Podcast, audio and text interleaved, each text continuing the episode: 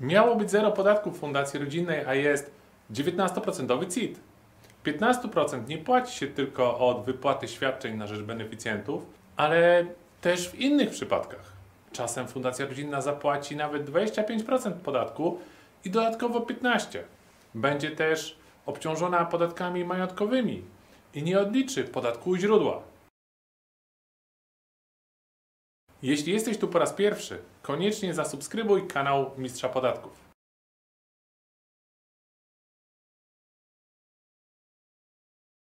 Z tego filmu dowiesz się, kiedy i dlaczego Fundacja Rodzinna zapłaci 15% CIT, pomimo że nie wypłaci beneficjentowi świadczenia, kiedy Fundacja Rodzinna zapłaci 19% podatku, czyli tyle, co duża spółka, a kiedy CIT wyniesie aż 25%. Jakie jeszcze podatki zapłaci Fundacja Rodzinna? I w końcu, z jakimi jeszcze obowiązkami i kosztami powinieneś się liczyć przy zdecydowaniu się na założenie Fundacji Rodzinnej? Krótkie przypomnienie zasad opodatkowania Fundacji Rodzinnej. Jeśli oglądałeś poprzedni film o Fundacji Rodzinnej na moim kanale, to wiesz, że Fundacja Rodzinna z założenia jest zwolniona z CIT. Dzięki czemu w wielu przypadkach może reinwestować 100% zysków. Jednak podatek pojawia się przy wypłacie świadczeń na rzecz beneficjenta lub przy likwidacji fundacji rodzinnej. Zdarzeń powodujących powstanie zobowiązania podatkowego i to według różnych stawek jest więcej. I opowiem Ci o nich w tym filmie. Ale jeszcze zostańmy przy podstawach i jasnych stronach opodatkowania fundacji rodzinnej. W razie wypłaty beneficjentowi świadczenia obowiązuje zasada podwójnego opodatkowania. Tak jak na przykład w spółce ZOO. Niemniej w wielu przypadkach, zwłaszcza w fundacjach utworzonych przez jednego fundatora, opodatkowanie będzie występować tylko na jednym poziomie, na poziomie CIT. Natomiast na drugim poziomie, na poziomie PIT, zastosowanie często znajdzie zwolnienie z tego podatku ze względu na to, że w większości przypadków beneficjentami będą osoby z tak zwanej zerowej grupy podatkowej fundatora. W ten sposób osiągniemy bardzo niski poziom opodatkowania w przybliżeniu 13% i to tylko od wypłaty świadczenia, a nie od całego zysku. Czy zgodzisz się ze mną, że to niedużo? Jeśli chcesz dowiedzieć się, w jaki sposób wyliczyliśmy 13%, koniecznie obejrzyj poprzedni film na moim kanale. Przejdźmy teraz do ciemniejszych stron Fundacji Rodzinnej. Kiedy i dlaczego Fundacja Rodzinna zapłaci 15% CIT, pomimo że nie wypłaci beneficjentowi świadczenia? Jak już zasygnalizowałem, 15% CIT wystąpi również w przypadku likwidacji Fundacji Rodzinnej, co może przekładać się na ogromne kwoty. W przypadku rozwiązania fundacji rodzinnej podstawą opodatkowania jest wartość mienia rozwiązywanej fundacji. Co prawda pomniejsza się ją o wartość podatkową mienia wniesionego przez fundatora. Zobaczmy na przykładzie, co to oznacza. Kilka lat temu pani Sylwia nabyła nieruchomość za milion złotych, której nigdy nie amortyzowała. Teraz wnosi ją do fundacji rodzinnej. Aktualna wartość to 2 miliony złotych. W dacie likwidacji fundacji rodzinnej jej wartość wyniesie 10 milionów złotych. W tej sytuacji podstawą opodatkowania będzie 9 milionów złotych, a nie 8. Jak widzisz, w tym zakresie przepisy nie są aż tak korzystne, jakby na pierwszy rzut oka się wydawało. Zapewne majątek likwidowanej fundacji rodzinnej będzie wyższy ze względu na wypracowane przez fundację rodzinną zyski. Załóżmy, że jego wartość wyniesie łącznie 20 milionów złotych. W takich okolicznościach podstawą opodatkowania będzie 19 milionów złotych, jeżeli mówimy o naszym przykładzie oczywiście. Ale to nie jedyny przypadek, kiedy fundacja rodzinna zapłaci 15% poza sytuacją, w której wypłaci beneficjentom świadczenia. Podobnie jak w estońskim CIT, w fundacji rodzinnej w pewnych okolicznościach pojawi się podatek od ukrytych zysków. CIT z tego tytułu wynosi 15%. Ukrytymi zyskami w fundacji rodzinnej są m.in odsetki, prowizje, wynagrodzenia i inne opłaty od jakiegokolwiek rodzaju pożyczki udzielonej fundacji rodzinnej przez beneficjenta, fundatora lub podmiot powiązany. Wniosek. Jako na przykład fundator nie powinieneś udzielać fundacji rodzinnej pożyczki. Darowizny lub inne nieodpłatne lub częściowo odpłatne świadczenia inne niż świadczenia na rzecz beneficjentów też są ukrytym zyskiem. Wniosek. Fundacja rodzinna nie powinna dokonywać darowizn.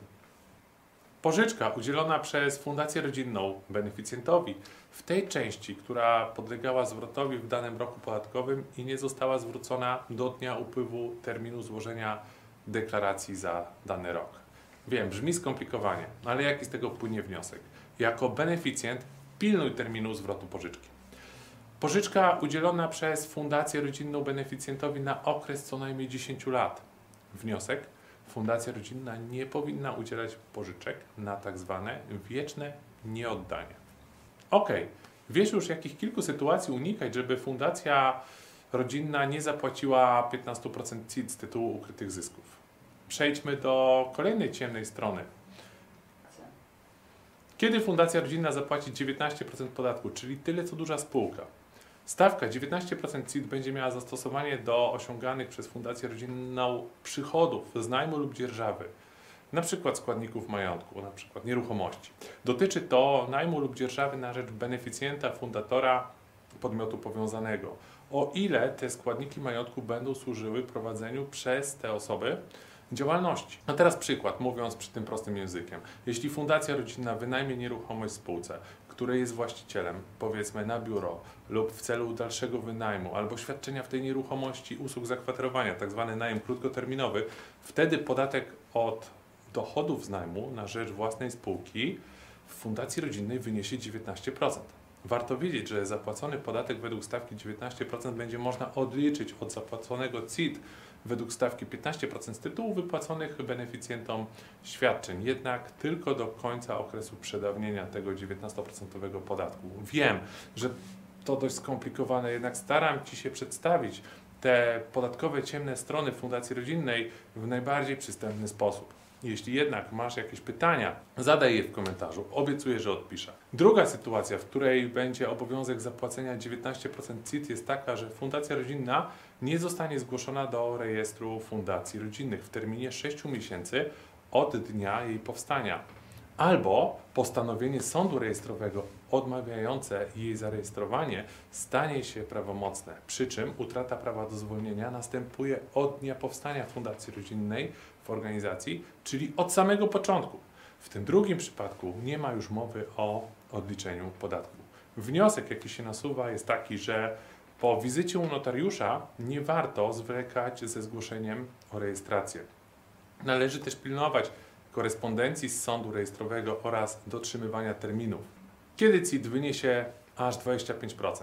Jak już wiesz, Fundacja Rodzinna z założenia jest zwolniona z CIT, ale do momentu wypłaty świadczeń na rzecz beneficjentów. Do działalności zwolnionej w przypadku fundacji rodzinnych zaliczamy m.in. najem, inwestycje w papiery wartościowe, uczestnictwo w spółkach, czyli osiąganie przychodów z dywidend. Co ciekawe, sprzedaż udziałów też jest zwolniona z CIT, jak również sprzedaż majątku, który nie został nabyty wyłącznie w celu dalszego zbycia. Za przykład sprzedaży majątku, która jest zwolniona z CIT, możemy podać sprzedaż nieruchomości wynajmowanej przez lata w ramach fundacji rodzinnej. Natomiast jeśli Fundacja Rodzina kupi nieruchomość lub inną rzecz wyłącznie w celach handlowych, czyli będzie prowadziła działalność handlową, wtedy zwolnienie nie będzie miało zastosowania i pojawi się obowiązek zapłaty 25% podatku od dochodu z tytułu tej działalności handlowej. Idąc dalej, jeśli Fundacja Rodzinna będzie świadczyła inne usługi niż wymienione w ustawie jako działalność dozwolona, wtedy też zapłaci 25% podatku ale stosunkowo łatwo sprawić, że Fundacja Rodzinna będzie zaangażowana w taką działalność i nie zapłaci tego w cudzysłowie sankcyjnego podatku. Przykład. Załóżmy, że Fundacja Rodzinna będzie świadczyła usługi informatyczne. W takich okolicznościach będą one opodatkowane CIT według stawki 25%. Ale jeśli Fundacja Rodzinna będzie właścicielem spółki, która to spółka będzie świadczyła usługi informatyczne, a następnie przekaże dywidendę do fundacji rodzinnej, to ta dywidenda będzie zwolniona z CIT. Analogiczne rozwiązanie można zastosować do innej działalności, na przykład handlowej. Fundacja rodzinna nie powinna handlować na przykład zabawkami, ale jej spółka jak najbardziej. Oczywiście spółka od swojego dochodu zapłaci 9 albo 19% CIT, po czym przekaże dywidendę, której fundacja rodzinna zgodnie z prawem i intencją ustawodawcy nie opodatkuje. Tak na marginesie. Wspomniana spółka na pewno nie korzysta z modelu estońskiego, ponieważ jej właścicielem jest ktoś inny niż osoba fizyczna. Skoro jesteśmy przy kwestiach podatkowych związanych również ze spółkami, przy okazji przypomnę, że możesz za darmo pobrać nasz autorski kalkulator podatkowy. Kliknij w link w opisie. Jakie jeszcze podatki zapłaci Fundacja Rodzinna? Podatek od przychodów z budynków. Jest to CIT, ale przypomina podatek majątkowy i niektórzy twierdzą, że jest to wstęp do podatku katastralnego. Ciekawe, czy Ty też tak uznasz. Ten podatek dotyczy również fundacji rodzinnych i jest obliczany na podstawie wartości początkowej budynku będącego środkiem trwałym, który został oddany w całości albo w części do użytkowania na podstawie np. umowy najmu. Jednak na tę chwilę niewielu właścicieli nieruchomości ma obowiązek go opłacać. Wynika to z faktu, że podstawę opodatkowania ustala się poprzez pomniejszenie sumy wartości początkowych na początek danego miesiąca wszystkich budynków o kwotę 10 milionów. Jak widać, przy obecnym stanie prawnym kwota wolna jest wysoka. Podatek od przychodów z budynków wynosi 0,035% podstawy opodatkowania za każdy miesiąc, co przekłada się na 0,42% w skali roku. Tak więc również z tytułu posiadania i wynajmu nieruchomości może pojawić się obowiązek zapłaty CIT, nawet jeśli beneficjenci nie otrzymają świadczeń. Tak się stanie, jeśli fundacja będzie właścicielem budynków o wartości początkowej przekraczającej 10 milionów złotych. W tym podatku również obowiązuje zasada, że jest możliwość jego odliczenia, jeżeli dany podmiot płaci podatek dochodowy. Tak więc przy założeniu, że fundacja rodzinna będzie wypłacała świadczenia na rzecz beneficjentów, to wyliczy z tego tytułu 15% CIT, od którego będzie mogła odliczyć uprzednio zapłacony podatek z przychodów z budynków. Daj znać w komentarzu, czy Twoim zdaniem jest to wstęp do silniejszego opodatkowania majątku. Podatek od nieruchomości. Istnieje niemałe ryzyko, że w przypadku wynajmu nieruchomości mieszkalnej na cele mieszkaniowe Fundacja Rodzinna będzie musiała zapłacić podatek od nieruchomości według aż prawie 30-krotnie wyższej stawki. Z odpowiedzi wiceministra finansów na interpelację poselską wynika, że maksymalna stawka podatku od nieruchomości w przypadku wynajmu przez przedsiębiorcę nieruchomości mieszkalnej na cele mieszkaniowe wynosi prawie 29 zł. Jest to stawka, która obowiązuje w 2023 roku. Natomiast, jak uważa Ministerstwo Finansów, maksymalna stawka w 2023 roku w wysokości 1 zł ma zastosowanie dla wynajmu mieszkań na cele mieszkaniowe, ale tylko gdy wynajmujący rozlicza się w ramach źródła przychodów, którym jest najem prywatny. Wielu doradców podatkowych interpretuje przepis dotyczący stawki podatku od nieruchomości w przypadku wynajmu, podkreślam przez przedsiębiorcę, nieruchomości mieszkalnej na cele mieszkaniowe w taki sposób, że maksymalna stawka w 2023 roku powinna wynosić 1 zł. Jednak ministerstwo interpretuje przepis odmiennie i przyjęło niekorzystne dla wynajmujących przedsiębiorców, którzy, którymi także są fundacje rodzinne, stanowisko. Podatek u źródła. Jest to dość szerokie zagadnienie, dlatego skoncentrujemy się tylko na zagranicznych inwestycjach giełdowych.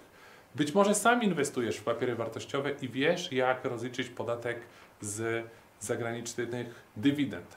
Od razu powiem Ci, że w fundacji rodzinnej będzie to wyglądało inaczej.